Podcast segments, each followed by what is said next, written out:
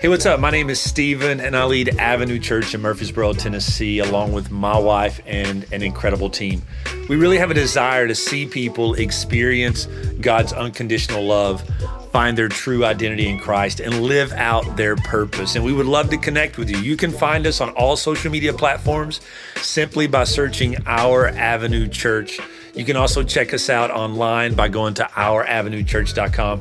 We really pray that something in this message inspires and equips you to experience the way of life you were created to live in Christ. Enjoy.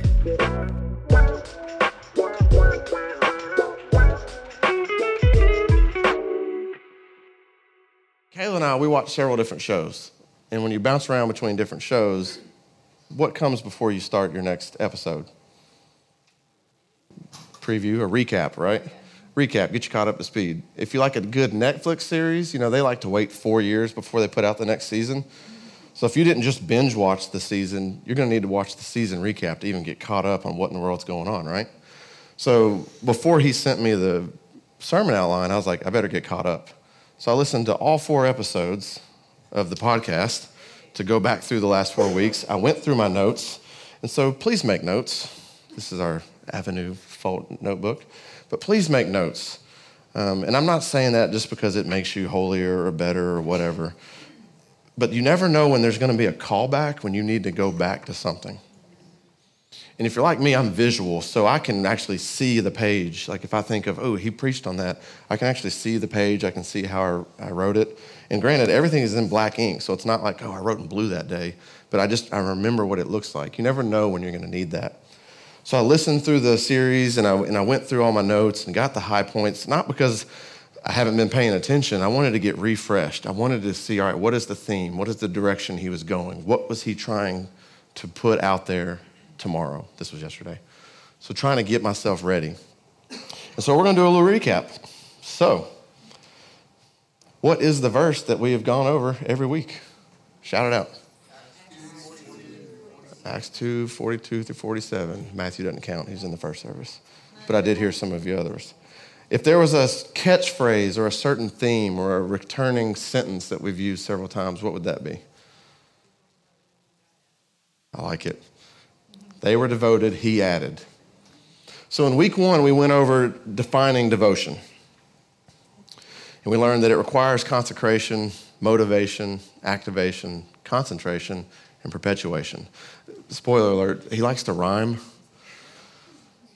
And the other spoiler alert, there are no dad jokes in the meeting or in the, uh, the sermon structure. So I don't know if he just comes up with those on the fly or if he writes them in at a later edit but the edit I got, there were no dad jokes, there were no 90s hip hop theme references.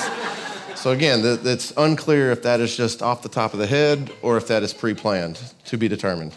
And also, let me just say this. He talked several weeks ago about how, you know, Paul did the first sermon, no notes, just Holy Spirit inspired, boom, first sermon. And then he said, you know, I've been preaching for 20 years and I still use notes.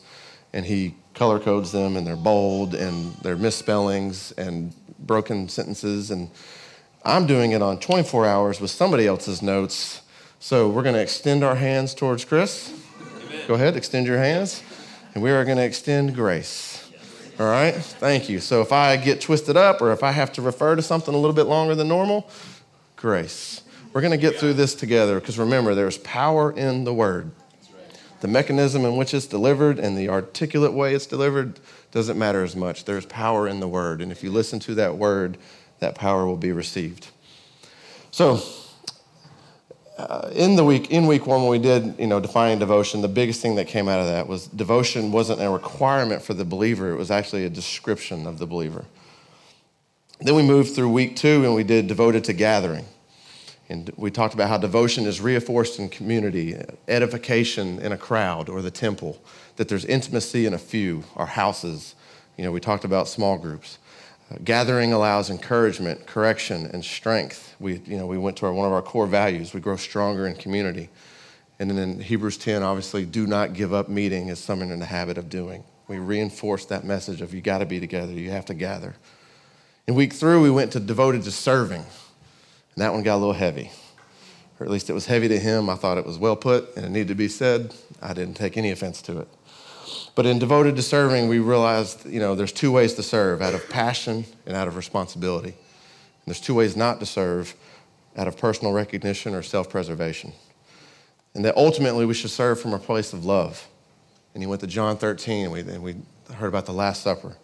Now Jesus lowered himself to the point of a servant. He removed his cloak, he got on his knees, and he washed the feet of his disciples. And that ultimately, that's how we are to serve from a place of love. The Bible says, They will know you are my disciples by the love that you have for one another. That's a love that a stranger comes in this room, they see how you interact, and they know that is, that is a different kind of love than what the media is portraying. After we went from serving, we went to last week devoted to the gospel. And we learned that Jesus' life was fulfilled in the Old Testament. Everything he went through fulfilled all the Old Testament prophecies, that he has all authority. And by that, we have all authority. That the proper response to the gospel is repentance. And ultimately, those who accept are forgiven. And that's where he said, the power of the gospel is in the name of Jesus, not in our ability to present. And so that brings us to today, devoted to prayer. So we've gathered, we've served, we've communed, we've taken the gospel forward, and now we're going to pray. So we'll start in Acts 2:42 like we've done every week. All the believers devoted themselves to the apostles' teaching and to fellowship and to sharing in meals including the Lord's supper and to prayer. A deep sense of awe came over them all, and the apostles performed many miraculous signs and wonders and all the believers met together in one place and shared everything they had. They sold their property and possessions and shared the money with those in need. They worshiped together at the temple each day, met in homes for the Lord's Supper, and shared their meals with great joy and generosity, all the while praising God and enjoying the goodwill of all the people. And each day the Lord added to their fellowship those who were being saved. God added because they were devoted, they were present, and they were willing. Pretty simple. Open your doors, share your life, share your table. God will do the rest. And so, gospel was obviously the ultimate reason for this taking the gospel forward, taking the good news forward. But the second most important thing was prayer. And prayer precedes power, prayer precedes decisions prayer precedes direction. And so yesterday when I was researching, I basically tried to like skip ahead to figure out, all right, where was he going? I don't have any notes to go off yet. Let's just see. One of the easiest ways to study the Bible, if you have a study Bible, is just follow the breadcrumbs, is what I call them. So I literally went to Acts 2:42. I looked at the footnote for prayer. That took me to like Acts 10, I think, which took me over to Acts 14, and then there was like this other footnote with a bunch of prayer footnotes and so I read all these stories of prayer in Acts, and every one of them, there was prayer. They picked the deacons. There was prayer. There was a miraculous healing. There was prayer. They went into a trance and saw a vision. We were joking after the service. I often go into a trance at the last prayer on the 11 o'clock service, um, but I haven't necessarily experienced a vision yet. It's more of I'm trying to stay awake and get through the very last few seconds. But everywhere in Acts, that prayer preceded the movement of God. Now, again, he can do those movements without the prayer. Honestly, he can do all of this without us. But that's not how he designed it, that's not how he set it up. He designed it that we would commune with him, that prayer, we'd have a conversation with him. And that's all prayer is. And that's what you're going to hear today. We're going to try to uncomplicate prayer. We've made it so formal and such this like lofty thing that, oh, how do I pray? It's just a conversation like you're talking to your spouse while you're brushing your teeth in the morning after you just woke up. Like, what did you wake up with on your mind? Discuss that with God. And so, you know, in the beginning, obviously the disciples were together and they were devoted to themselves. And so all the believers devoted themselves to the apostles' teaching and to fellowship and to sharing in meals, including the Lord's Supper, and to prayer. You know, and, and they did that by being together. In Acts 2:1, they were in the upper room. There's about 120 of them, and they were praying, and the Spirit fell, and they spoke in tongues, and, and we've gone through that. And they were all together, and they were unified. And what unified them was prayer. They were seeking God, they were in unity, seeking God. Acts 1:14 says they all joined together constantly in prayer along with the women the Mary the Mary and Mary the mother of Jesus and his brothers. And that gets us to our first point. Prayer is fuel that propels the believer and the church. It has to precede that event, it has to precede that answer, it has to precede your breakthrough, it has to precede the decision. Prayer precedes our next building, prayer precedes our next servants, prayer precedes our next leaders. Always. It can't come, it doesn't go the other way around. Um, if you know, you ever heard of uh, ask now, ask for forgiveness later, or whatever. You can't really do that with prayer. You can't like go buy a new building and then say, "Hey, God, will you bless this?" Uh, a little late now. You already bought it. There's a leak in the foundation, and the walls rotting out over here. What am I supposed to do with that? Like it's you can't go in the wrong order there. And so you might be thinking, like, all right, I, I don't have the greatest prayer life. I don't know all the great words. Am I unspiritual? Like, am I not spiritual enough? The answer is no. Again, we're going to try to uncomplicate prayer. We're not, you don't have to be in Old English. You don't have to pray in Thou King James, Thou Fathereth, listeneth to me. Like, stop none of that. It's just a conversation. So he's got this quote in there from Abba Agathon, who I had to, I had to Google, and that was an Egyptian monk, um, Christian monk. And he said, There is no labor greater than praying to God for every time a man wants to pray, his demise, his enemies, the demons try to prevent him, for they know that nothing obstructs them so much as a prayer to God. See, if you're finding it difficult to pray, it's probably because you're very close to an answer. You're very close to direction. You're very close to healing.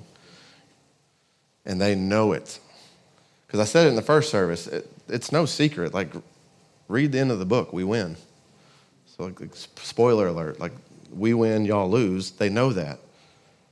So, they're going to do everything they can to disrupt you. They're going to do everything they can to keep you from reaching someone, to keep you from having that relationship with Christ. They're going to delay it, they're going to block it, they're going to complicate it. So, if you're struggling to pray, dig in more because you're probably getting super close. Don't give up because you keep getting distracted or you keep thinking about the to do list refocus, get back in there, you're probably, probably super close. And so there's all kinds of, uh, you know, in Romans 12 12, it says, Rejoice in our confident hope, be patient in trouble, and keep on praying. Um, somebody came up to me after the first service and had a pretty heavy situation they were going through. One that's not going to be solved overnight at all. And it would take a miracle to even solve it somewhat quickly. And I told him, I said, it's going to be hard, and you're going to have to pray a lot and constantly, and you're never going to be able to take your eye off of it. You're never going to really be clear of it. It's always going to be there. You're going to have to just be persistent, be patient, keep on praying. And again, keep on having that conversation, keep that conversation going, keep talking. You know, when we talked about the average Christian comes to church twice a month, 26 times a year. Well, let's say that average Christian only prays when they're at church. And let's say they only pray 10 minutes. Over a year, that's like maybe an hour, two, three hours. I haven't done the math. It's not much. Praying has to be constant, it's a conversation. You know, if you look at your spouse, you didn't get to know your spouse in 26 meetings over the course of a year. It takes about a couple weeks, several weeks to start to get comfortable, several months to have a decision made. For us, it was six months, and we were engaged and we were married within a year.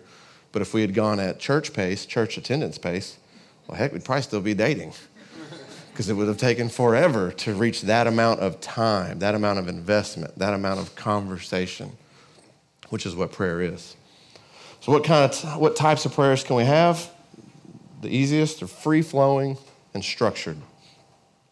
Free flowing is pouring out what is on your heart before God. What are you thinking? What are you feeling? What are you experiencing? What do you want? It's that I just woke up. What's on your mind?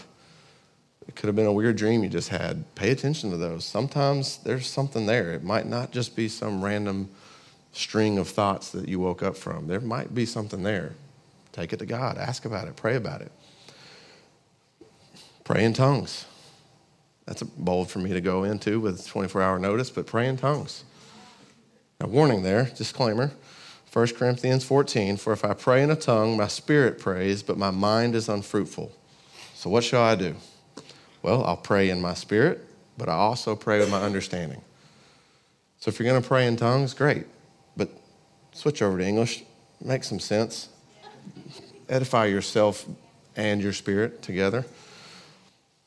The opposite of free flowing, obviously, is structured. When I think of structured, we think of what? What's that, what's that one structured prayer? The Lord's Prayer, right? We all know that. That was the result of the disciples saying, Jesus, how do we pray? Let me give you an example.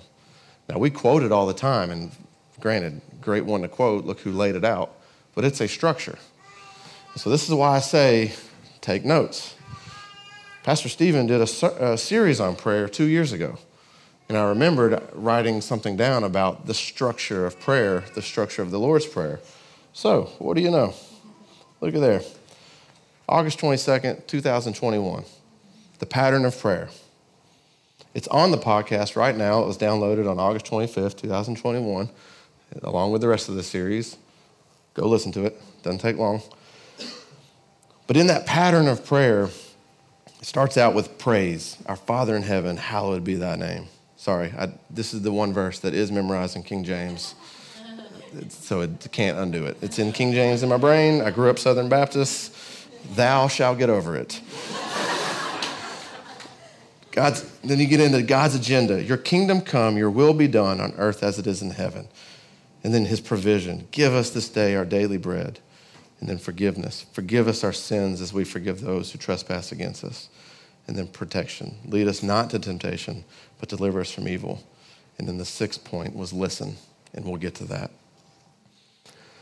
You know, when I think about structured prayers, you know, you can, if you're too free flowing, it could be kind of shallow, just kind of rambling.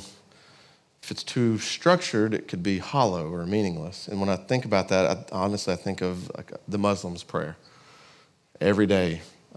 Some, I don't know what time, but there's a time in the afternoon, I think it's around three, because I worked with a forklift driver, and he would have to get off his forklift. He'd set up his mat, he'd face the east, and he would do his daily prayers, and then he'd get back on the forklift every day, which is great. Or you think of like uh, prayer beads. You know, you turn the bead, do the prayer. Great structure, great discipline. But how do you? How many of you know when you repeat something and kind of get into a memory verse type, you kind of start to just go through the motions. Doesn't really mean anything. All right, bead, bead prayer, bead. All right, done. Cool. On to the next thing. So you want a mix of both. You want some free flowing, but you want some structure. You know, too heavy of one or the other can not necessarily get you in danger, but you want to be well rounded in your conversation with God. Again, just uncomplicated. So, how about the place of prayer? Pretty easy. Could be alone or you could be assembled. Matthew 6 says, Go alone into your prayer, prayer closet. But then in all the prayers and acts, they're together, they're in a huge room.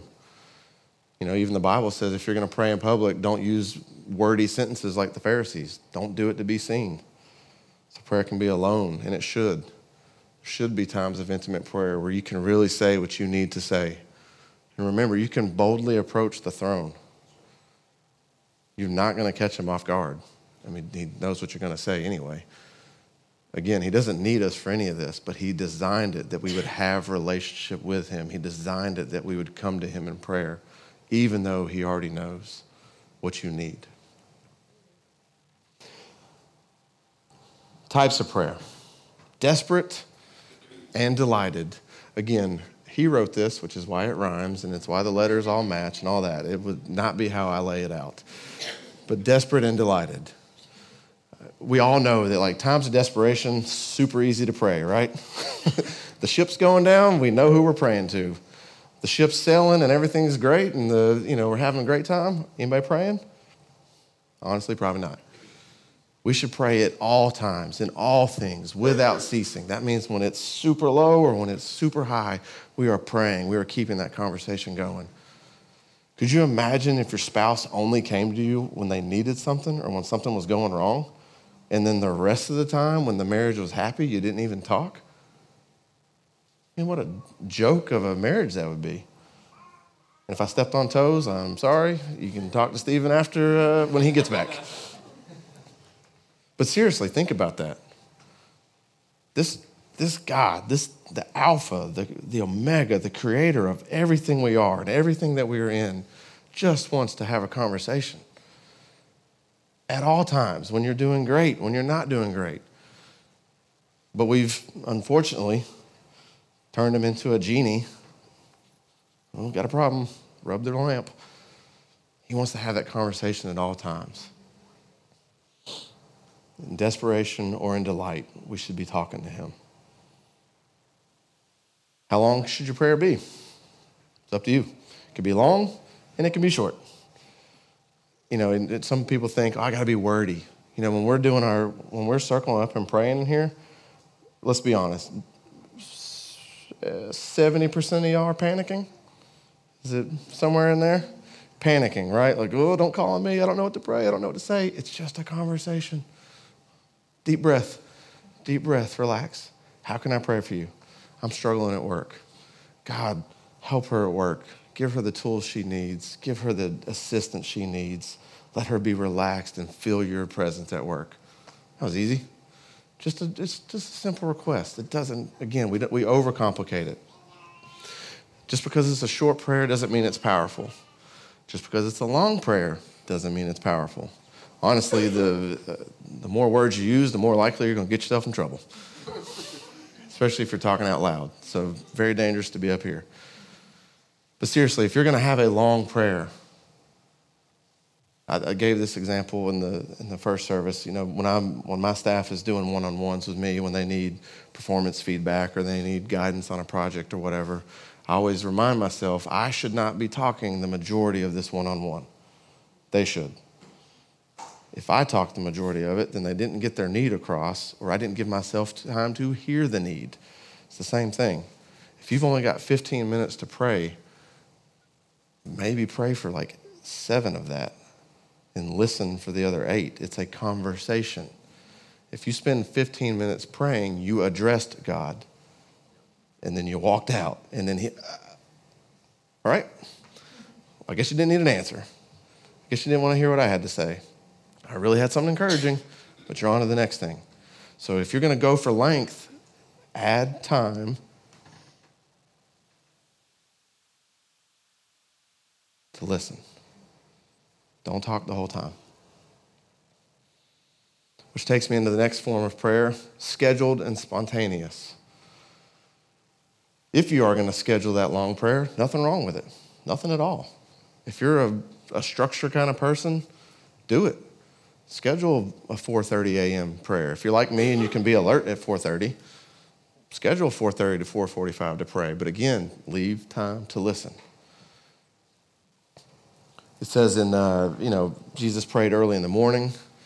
Um, something I looked at, you know, when you look at Acts 4 2, 42, when they're talking about they prayed together, it most likely in that verse is referring to a 3 p.m. temple prayer. You know, it says they were in the temple every day. There was a structured time at 3 p.m. that they prayed, and that's most likely what that particular verse is actually referring to, is that time.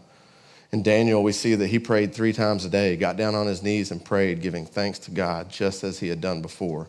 Daniel had a set time that he set down to give his prayer, to have that conversation.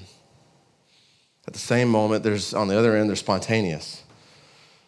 I'm telling you right now, if someone in this church, if their name randomly pops up, I'll be, if my name pops up in your brain, can you please start to pray?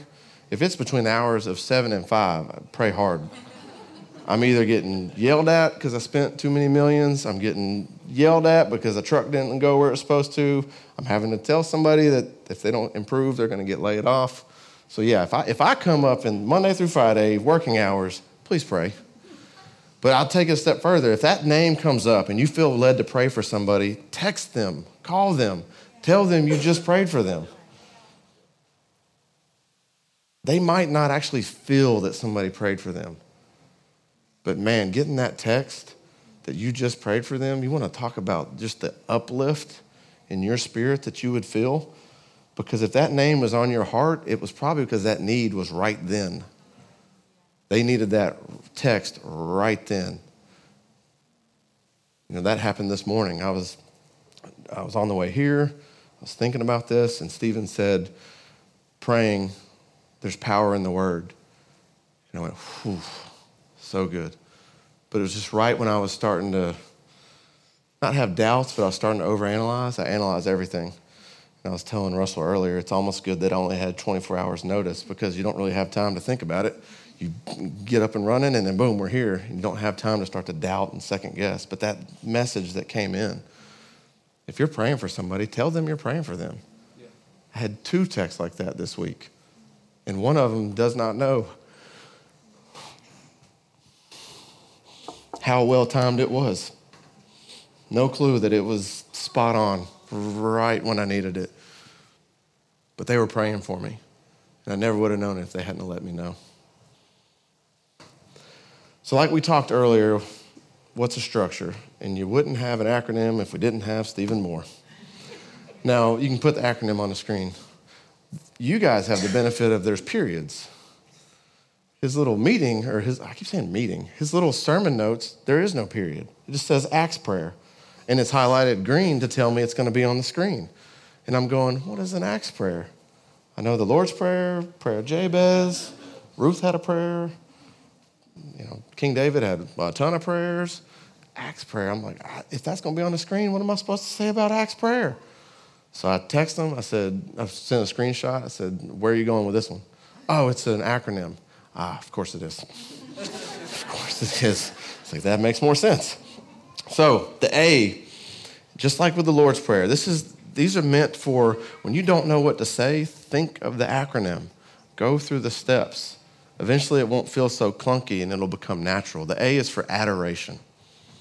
Just like in the Lord's Prayer, the first step is praise. Adoration is simply acknowledging God for who He is, period. Not for what He's done, not for what He will do or can do, who He is. And I was thinking about this in between services, and I didn't say it on the first, so maybe when they splice the podcast together, they'll throw it in there. I adore my wife, my beautiful wife, because of the relationship that we have built, because of the conversations we've had, because we have been together and we have communed and we haven't taken breaks.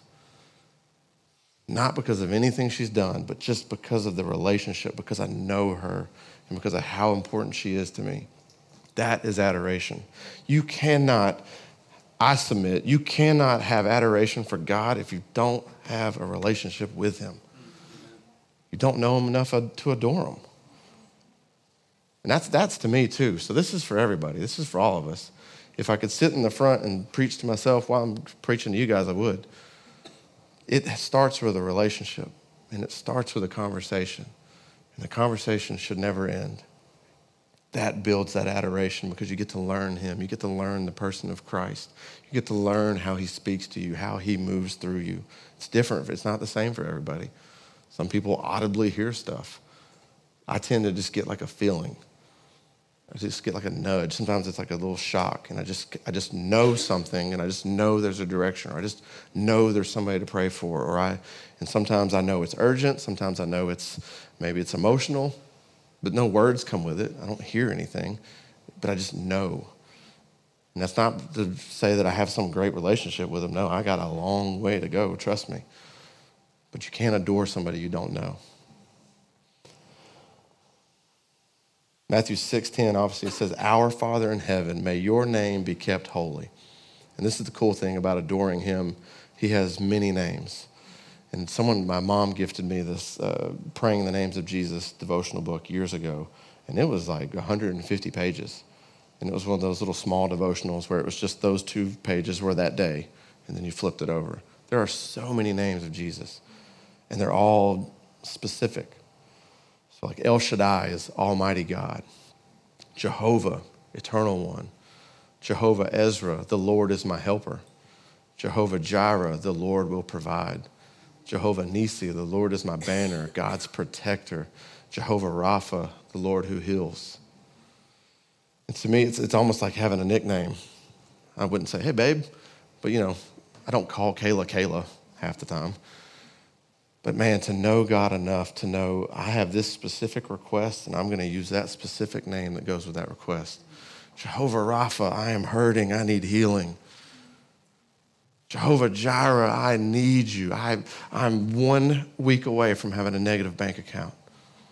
To pray that specific name, to know Him well enough to know the names that goes with the situation, that goes with your request. That's where we got to get. But there's one thing that is probably in most of our way, and that's the C, which is confession. Confession is just simply admitting that you were wrong, admitting that you didn't follow his direction, admitting that you didn't follow his way, that you didn't follow his order, that you didn't follow his word. Um, and spoiler alert, we are kind of like our eight year old and our four year old. I will rhetorically ask them a question I already know you did it.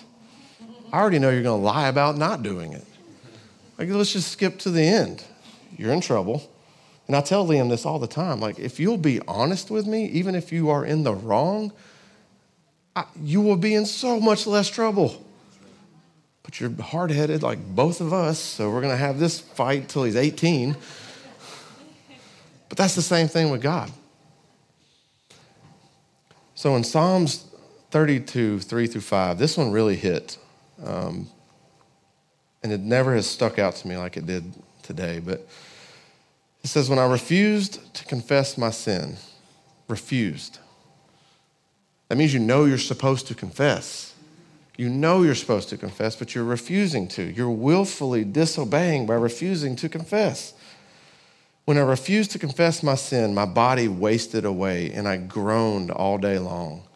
Day and night, your hand of discipline was heavy on me. My strength evaporated like water in the summer heat. Finally, I confessed all my sins to you and stopped trying to hide my guilt. I said to myself, I will confess my rebellion to the Lord, and you forgave me. All my guilt is gone. See, it hurts to hide things, but the enemy cannot condemn you for something you are forgiven of. Stephen's note. Don't even put that on me. That was what Stephen wrote. See, when you confess those sins and he forgives, Satan goes to him and said, You saw what Joe did, right? And Stephen's going, Well, no, or not Stephen. God's going, Well, no, it's blank. I have no record of what you're accusing them of. Blank slate.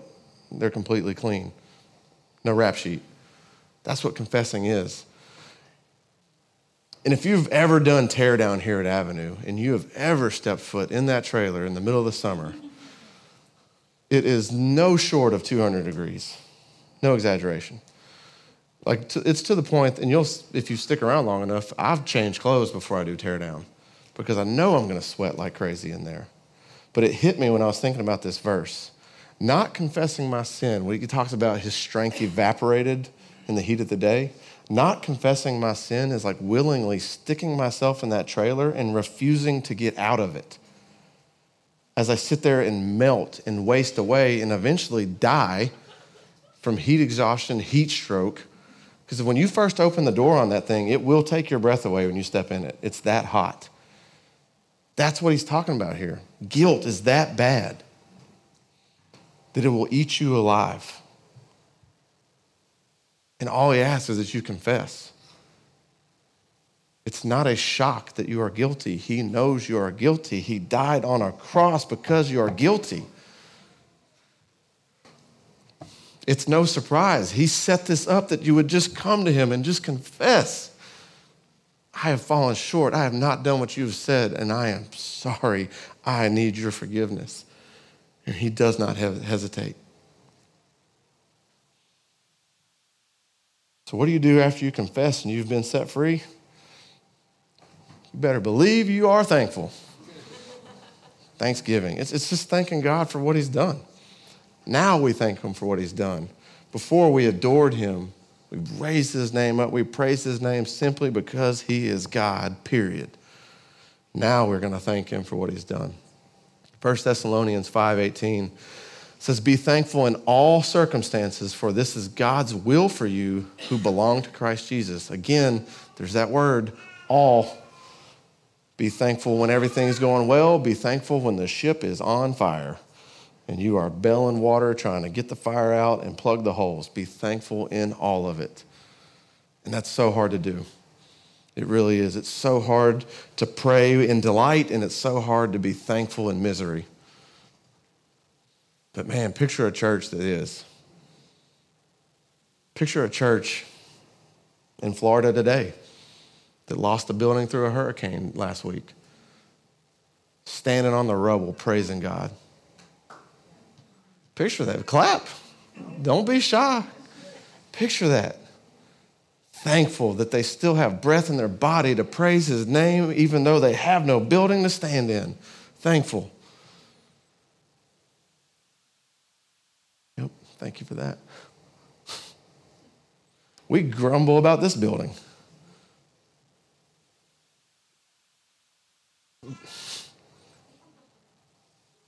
Yes, sir. We grumble about this building instead of being thankful for it.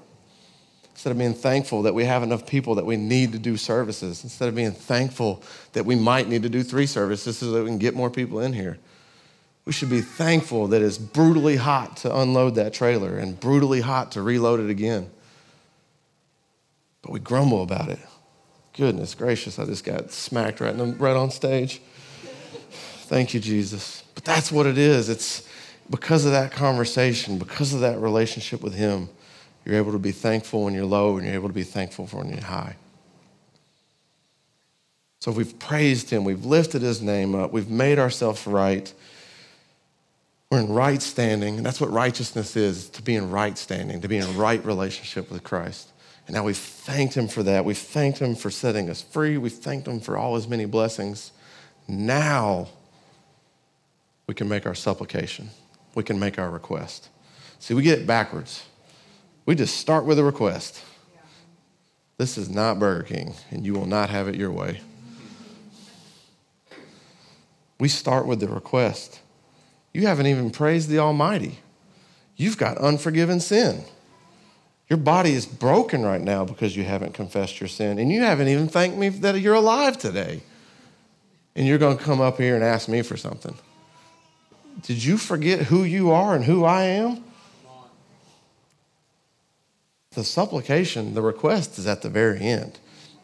And here's the cool thing about it I think if we follow this structure, the request you had in mind when you got down to start praying is going to be gone because it was probably a shallow request to begin with. By the time you get to that supplication, if you follow these steps, this structure, you're going to be asking for something much different, and it won't be about you. You're going to be asking for something about somebody in this room, somebody at work.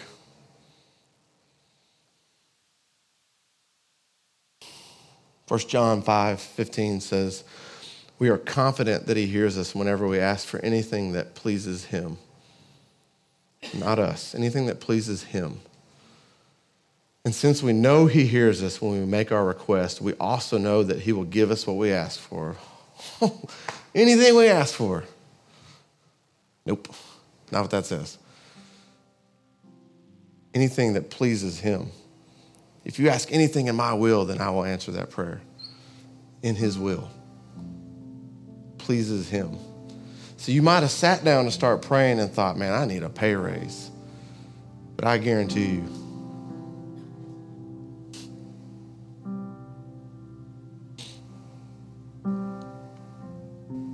you start by lifting up the name of Jesus and praising Him for everything that He is.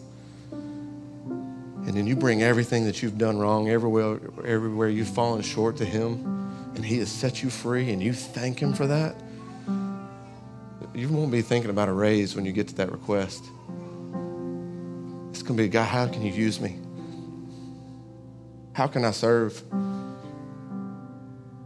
Do I have abundance that I could give somebody else? You were just thinking about a raise. Now you're asking, how do I give away some of what I have?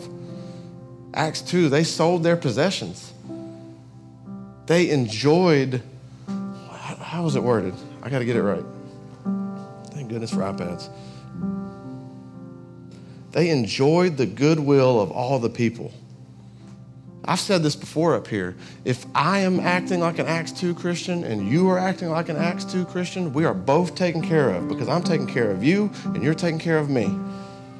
I'm praying for you, you're praying for me. I'm praying for your needs, you're praying for mine. And our needs are both met because we're both being faithful, we're both devoted. That's right. If you ask for what pleases Him, absolutely He'll answer it. Well, Chris, what pleases Him? Get in that Word. All the answers are in the Bible, they're all there. Have that conversation daily. As you communicate with Him daily and you build that relationship, you will know what he needs. You will know what pleases him. He's going to put on your heart what to even ask for. It gets even easier. He does it for you. He's going to drop in your spirit what He needs you to ask Him for so that He can bless you and bless others. Adoration, confession, thanksgiving, supplication.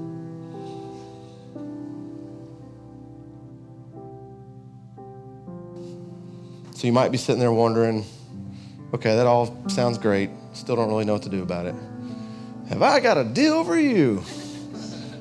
We happen to have a prayer small group that you can sign up for. And if you haven't signed up for a small group yet, but you know you need to and you just can't figure out which one it is, I pray that you pick that one. It's how to have an effective prayer life, foundations for Christian living. Will and Kim Collins, who are normally in the 9 a.m., will be leading that. And let me tell you, this is the second semester that they've attempted to do this. The first semester, nobody signed up. Not to try to make y'all guilty, but I want y'all to understand it is on their heart to teach people about prayer. I'm talking like the history of prayer, why we pray, why we use certain words, why do we kneel, why do we close our eyes, like all of it. If you want to really, really, really know about prayer from two people that are highly favored to lead it, that's the small group to be in. And obviously, the, the one prayer, the most important prayer that we always end with is the prayer of salvation. And so you can't really, it's hard to have a conversation with somebody you've never met, right? And it's hard to have a good conversation with somebody you don't really know. So the first and most important prayer is that prayer of salvation so that you can be introduced to Christ, so that you can begin that conversation.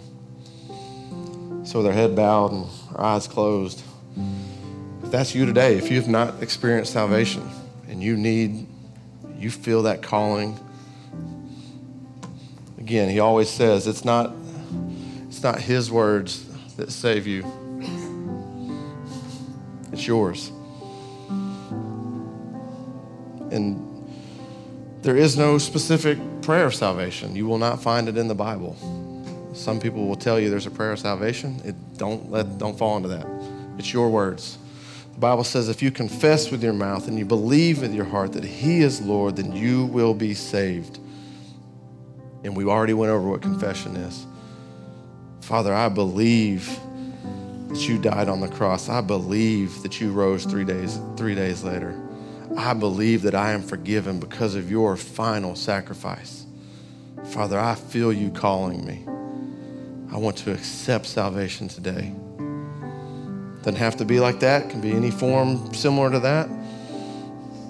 But that's basically the gist of it. And He'll come in and He will save you. So if you've prayed that prayer today or if you've prayed it in the past, we want to know about it. And if you'd be so bold, I'd ask that you'd raise your hand so that we know who to pray for. Because we want to walk with you we want to help you. And we do not take that lightly, trust me. Father, Lord, we thank you for just the beautiful day. Personally, I thank you that Stephen was sick and you gave me this opportunity. Don't know what it means, I don't know what it holds, doesn't really matter, but I'm thankful for it. Father, I'm thankful that your word went through, that there is power in your word and there is power in your name, and the mouthpiece is insignificant. God, I'm thankful right now that hearts are changing, that the light bulbs are going off, that people are feeling that draw to really begin that conversation that we call prayer. Father, I'm thankful that we get to do this in this building that is too small I'm thankful that we get to serve along people that are exhausted from serving. I'm thankful that we get to get in a hot and sweaty trailer because it means we were here for you. It means we were here to worship. It means that somebody heard the gospel. And it means that the opportunity for salvation was had. And if that means we're in a cramped building in a hot trailer and we're worn out, then so be it.